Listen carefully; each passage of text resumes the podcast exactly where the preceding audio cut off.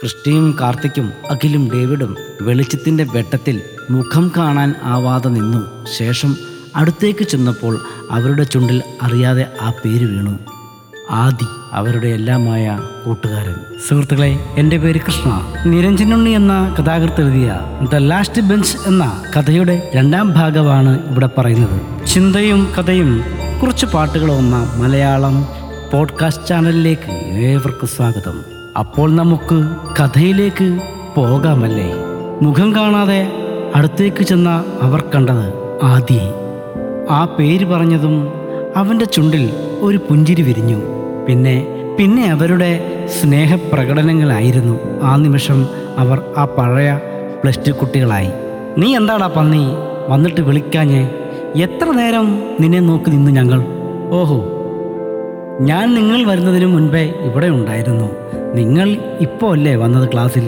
ആദി അത് പറഞ്ഞതും ബാക്കിയുള്ളവർ അവനോട് എന്ത് പറയണമെന്ന് അറിയാതെ നിന്നു. വർഷങ്ങൾക്ക് ശേഷം ഇവിടെ വരുമ്പോൾ നമുക്കെല്ലാവർക്കും നൊസ്റ്റാൾജിയാണോ എനിക്കും. പക്ഷേ പുറത്തെ ഗേറ്റിൽ നിന്നും ഈ സ്കൂളിലെ മണ്ണിൽ കാൽ കുത്തുന്നത് വരെ അതുകൊണ്ട് തന്നെയാണ് അപ്പുറത്ത് പ്രോഗ്രാം നടന്നപ്പോൾ നിങ്ങളെ കണ്ടെങ്കിലും അറിയാതെ ഞാൻ ഇവിടെ വന്ന് ഇരുന്നത്. എനിക്കറിയാം. നിങ്ങൾ ഇവിടെ വരാതിരിക്കില്ലെന്ന്. അതാണ് ഞാൻ നിങ്ങളെ നോക്കി നിന്നത് ഇവിടെ തന്നെ. പിന്നെ ഒറ്റയ്ക്കല്ലല്ലോ. കൂട്ടിന് ഇവിടെ എവിടെയോ അവളും ഉണ്ടല്ലോ. എടാ സംഭവിക്കാൻ പാടില്ലാത്തതാണ് അന്ന് സംഭവിച്ചത്. മാത്രമല്ല അതിൽ നമുക്കൊന്നും ഒരു പങ്കുമില്ല. നീ ആ കഴിഞ്ഞതോർത്ത് ഇത്രയും നാളും കഴിയുകയായിരുന്നോ? അഖിൽ ആദിയുടെ ചുമലിൽ പിടിച്ചുകൊണ്ട് ചോദിച്ചു. അല്ലടാ ഞാനൊന്നും ഓർക്കാറ് കൂടി ഇല്ലായിരുന്നു. എല്ലാം മറന്നു വന്നതാ. എന്നാൽ ഈ റീയൂണിയൻ വെച്ചപ്പോൾ ഈ സ്കൂൾ പിന്നെയും ഓർമ്മ വന്നു. നമ്മുടെ കാലം ഓർമ്മ വന്നു.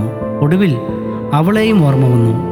ഒടുവിൽ ഒടുവിൽ ക്ലാസ്സിലെ ഫാനിൽ ഒരു മുഴം കയറിൽ തൂങ്ങി നിന്ന എന്റെ വേദിയെ വാക്കുകൾ പതറിയ ആദിത്യൻ തുടർന്നു. എന്നിട്ടും ഞാൻ വന്നത് നിങ്ങളെ ഓർത്തിട്ടാടാ ഞാൻ ഒരിക്കലും ഓർമ്മിക്കാൻ ശ്രമിക്കാത്ത ആ കാലഘട്ടത്തിൽ തന്നെ നിങ്ങളും ഉണ്ടായിരുന്നു. എന്നാലും ഒരു ത്രാസിലെ പോലെ മുൻതൂക്കം നിങ്ങൾക്കായിരുന്നു. അതാടാ മടിച്ചിട്ടും മടിച്ചിട്ടും ഡൽഹിയിൽ നിന്നും ഞാൻ ഇങ്ങോട്ട്. മറുപടിയായിട്ട് കാർത്തിക് ആദിയെ പുണർന്നു. വികാരധീനനായ അവനെ കൃഷ്ണി പുറത്തു തട്ടി ആശ്വസിപ്പിച്ചു. വാടാ ഇനി ഇവിടെ നിന്ന് അലമ്പാക്കണ്ട. എല്ലാവരും നമ്മളെ ശ്രദ്ധിക്കുന്നുണ്ട്. നമുക്ക് റൂമിലേക്ക് പോകാം. ഞാൻ പുറത്ത് എല്ലാം റെഡിയാക്കിയിട്ടുണ്ട്. അഖിൽ ഇതും പറഞ്ഞ് മുന്നോട്ട് നടന്നു. എടാ ഇവിടെയുള്ളവരോട് പറയണ്ട. നമ്മൾ പോകുന്ന കാര്യം അവരൊക്കെ നോക്കി ഇരിക്കുമായിരിക്കും എന്തിന്? അവർക്കിത് ക്ലാസ്സിലെ എല്ലാവരും ഒന്ന് കൂടാനുള്ള റീയൂണിയൻ മാത്രമാണ്. എന്നാൽ നമുക്കിത് നമ്മുടെ മാത്രം റീയൂണിയനാണ് അന്നും നമുക്കിടയിൽ ഇവിടെ ആർക്കും പ്രസക്തിയില്ല. ഇവിടെ നമുക്കിടയിൽ നമ്മൾ മാത്രം മതി. ഇനി നമ്മൾ വീണ്ടും ഒന്നിക്കാനുള്ള ദിവസമായിരുന്നു അത്രയേ ഉള്ളൂ. ഡേവിഡ് കാർത്തികനോട് പറഞ്ഞു അങ്ങനെ അവർ അഞ്ചു പേരും ആ സ്കൂളിനോട് വിട പറഞ്ഞു.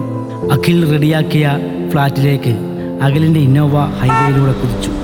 കാറിൽ അവർ തങ്ങളുടെ വിശേഷങ്ങളും പതിമൂന്ന് വർഷത്തിന്റെ ഇടയ്ക്കുണ്ടായ കാര്യങ്ങളും എല്ലാം പങ്കുവച്ചു. ഒടുവിൽ പടിഞ്ഞാറ് ഭാഗത്ത് കുങ്കുമരാശി പടർന്നു കയറിയപ്പോൾ ആ ഇന്നോവ ഒരു റിസോർട്ടിന്റെ ഗേറ്റ് കടന്ന് അകത്തേക്ക് കയറി ഡോർ തുറന്നു എല്ലാവരും പുറത്തിറങ്ങി. ഒരു ചുരത്തിന്റെ സൈഡിൽ നിന്നും കുറച്ചു മുകളിൽ സ്ഥിതി ചെയ്യുന്ന മനോഹരമായ ഒരു റിസോർട്ട്.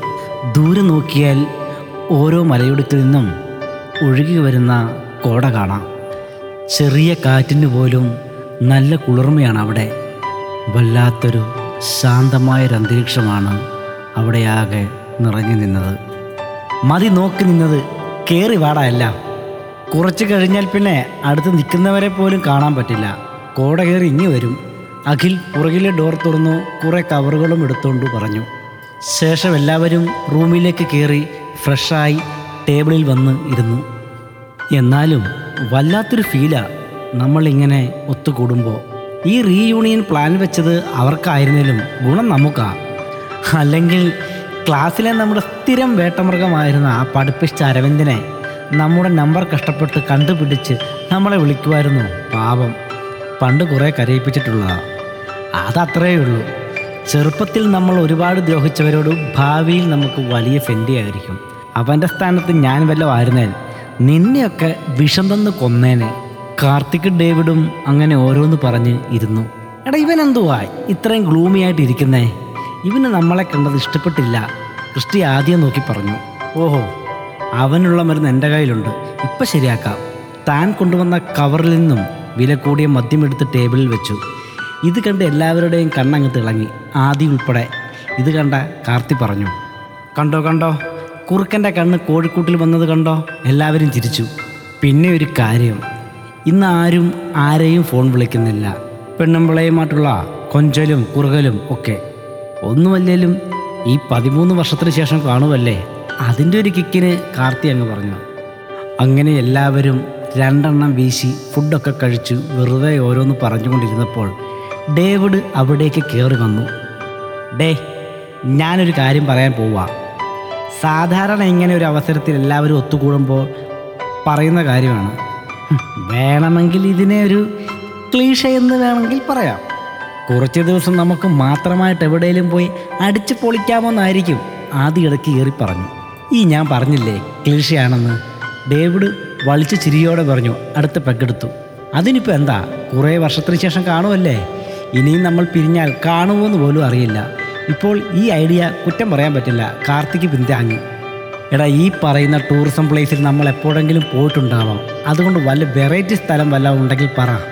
അഖിൽ തന്റെ നയം വ്യക്തമാക്കി. എന്നാൽ ഞാൻ ഗൂഗിൾ ചെക്ക് ചെയ്യാം. ഒരു പെഗ്ഗെടുത്തോണ്ട് ക്രിസ്റ്റി ബാൽക്കണി ഭാഗത്തേക്ക് പോയി. ഇതേ പാത ബാക്കിയുള്ളവരും പിന്തുടർന്നു. അങ്ങനെ കുറേ നേരത്തെ അന്വേഷണ ഫലത്തിൽ കുറേ സ്ഥലങ്ങൾ ഓരോരുത്തരായി കൊണ്ടുവന്നു.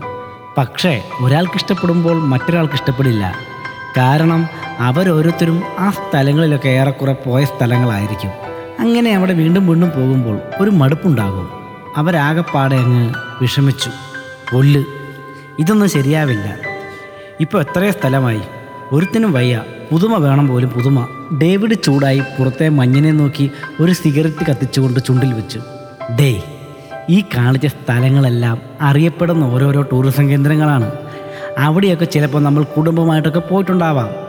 എടാ ഈ സ്ഥലം ഒന്ന് മാറ്റിപ്പിടിക്കുക അങ്ങനെ വലിയ അറിവൊന്നുമില്ലാത്ത സ്ഥലം. നമ്മളിൽ ആരും പോവാത്തൊരു സ്ഥലം എവിടെയെങ്കിലും കാണും നോക്ക്. ആദ്യം ഒരു പെഗ്ഗെടുത്ത് നുണഞ്ഞുകൊണ്ട് പറഞ്ഞു ശേഷം ഡേവിഡിന്റെ കയ്യിലിരുന്ന സിഗരറ്റ് എടുത്ത് ഒരു പഫ ആഞ്ഞെടുത്ത് പുറത്തേക്ക് വിട്ടുകൊണ്ട് പറഞ്ഞു ആ അത് കൊള്ളാം. ഇവന് ബുദ്ധിയുണ്ട്. അഖിൽ ഒന്നുകൂടെ ഗൂഗിൾ കയറി ചെക്ക് ചെയ്തു. അങ്ങനെ ഒരെണ്ണം കിട്ടി. ആദി പറയുന്ന കേട്ട് എല്ലാവരും അവനെ വളഞ്ഞു. ഫോൺ പൊക്കിപ്പിടിച്ചുകൊണ്ട് ആദി തുടർന്നു. ഫോറസ്റ്റാണ് ഇവിടുത്തെ മെയിൻ ഐറ്റം പുറത്തുനിന്ന് അധികം ആരും അങ്ങോട്ട് പോയിട്ടില്ല. പിന്നെ ഒരു ഇതുപോലെ ഒരു റിസോർട്ടുണ്ട് പഴയ ഏതാണ്ട് ഒരു കൊട്ടാരം പോലെ ഉള്ളതാ.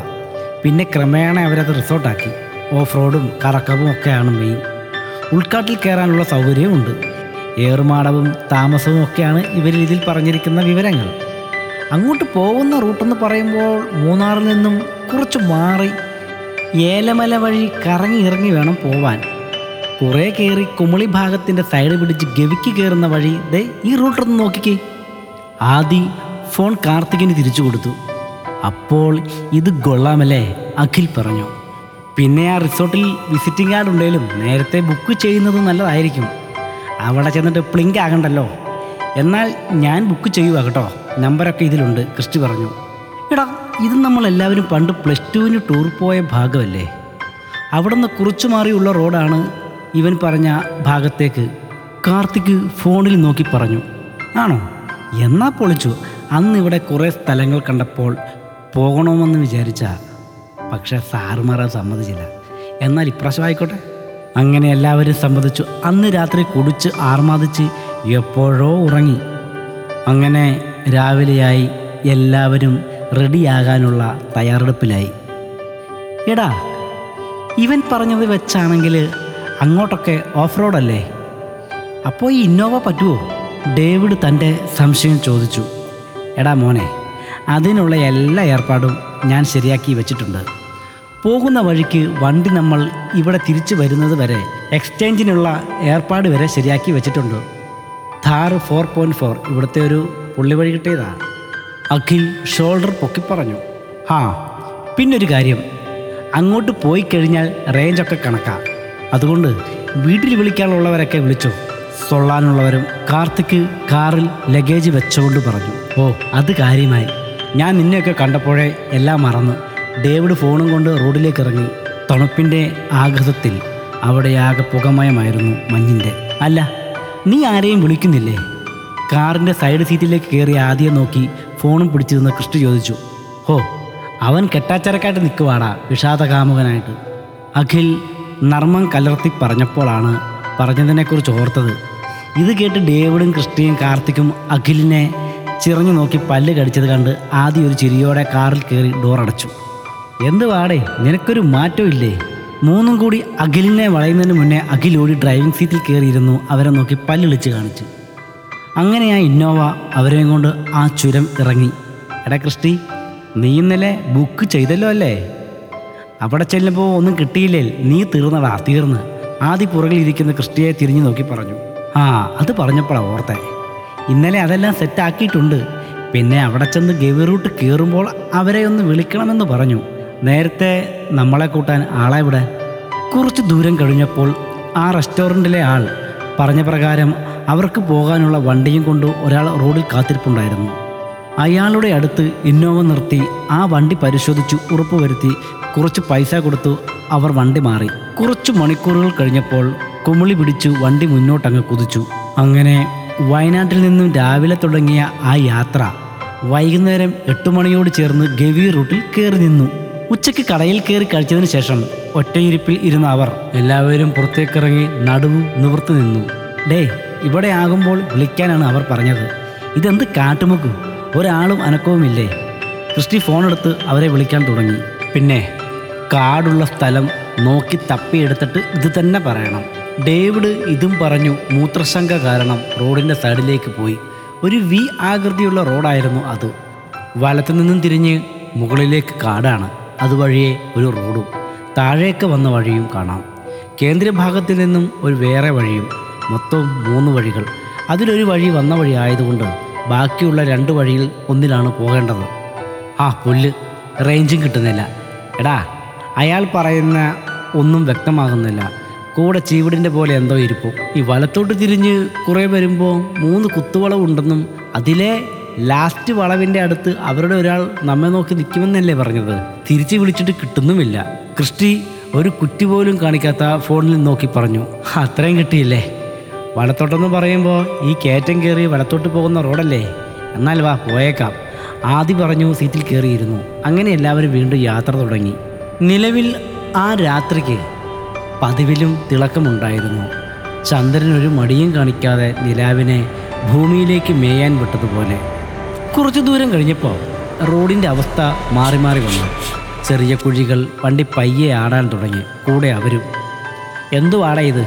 ഒരു ടൂറിസം സ്ഥലത്തിൽ പോകുന്ന വഴിയാണോ ഇങ്ങനെ? ഇനി വഴി വരാൻ തെറ്റിയോ?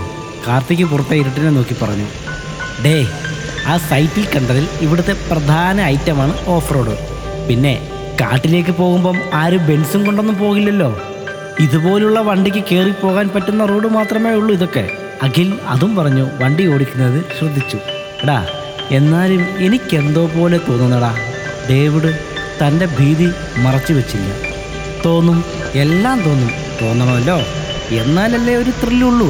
അതാണല്ലോ നമുക്ക് വേണ്ടത് എന്ന് ആദ്യം പറഞ്ഞു. ഇരുട്ടിനെ കീറി മുറിച്ച് ജീപ്പ് മുന്നോട്ട് പയ്യെ പോയിക്കൊണ്ടിരിക്കും തോറും റോഡാകെ ദുഷ്കരമായി വരികയും ഇരുട്ടിന്റെ കാഠിന്യം കൂടിക്കൂടി വരികയും ചെയ്തു. പാൽ നിലാവിന്റെ വെട്ടം മരച്ചില്ലകളുടെ മറവ് കാരണം കുറഞ്ഞു കുറഞ്ഞ് ഇരുട്ടിന്റെ നിറം ഒന്നുകൂടെ വർദ്ധിച്ചു. ടാ വണ്ടി നിർത്ത് നിർത്താൻ. ഡേവിഡ് ലാസ്റ്റ് ഒച്ച വെച്ച് അലറി. അഖിൽ ബ്രേക്കിൽ ആഞ്ഞു ചവിട്ടി. ഒരു നിമിഷം എല്ലാവരും അതിന്റെ ആഘാതത്തിൽ മുന്നോട്ടാഞ്ഞ് വണ്ടി നിന്നു. വണ്ടി നിന്ന ആ നിമിഷം ഡേവിഡ് ചാടി ഇറങ്ങി വണ്ടിയുടെ വെളിച്ചം മാത്രം അവരുടെ അടുത്തുണ്ട്. ചുറ്റിനും കണ്ണു കാണാതെ ഇരുട്ട് മാത്രം. നോക്കടാ നോക്ക്. കുറച്ചു മുന്നേ നമ്മൾ കണ്ട അന്തരീക്ഷമാണോ ഇപ്പം? കുറച്ചു മുന്നേ കണ്ട റോഡാണോ ഇത്? ഇനിയും കുറച്ച് മുന്നേ കണ്ട ആകാശമാണോ ഇപ്പം?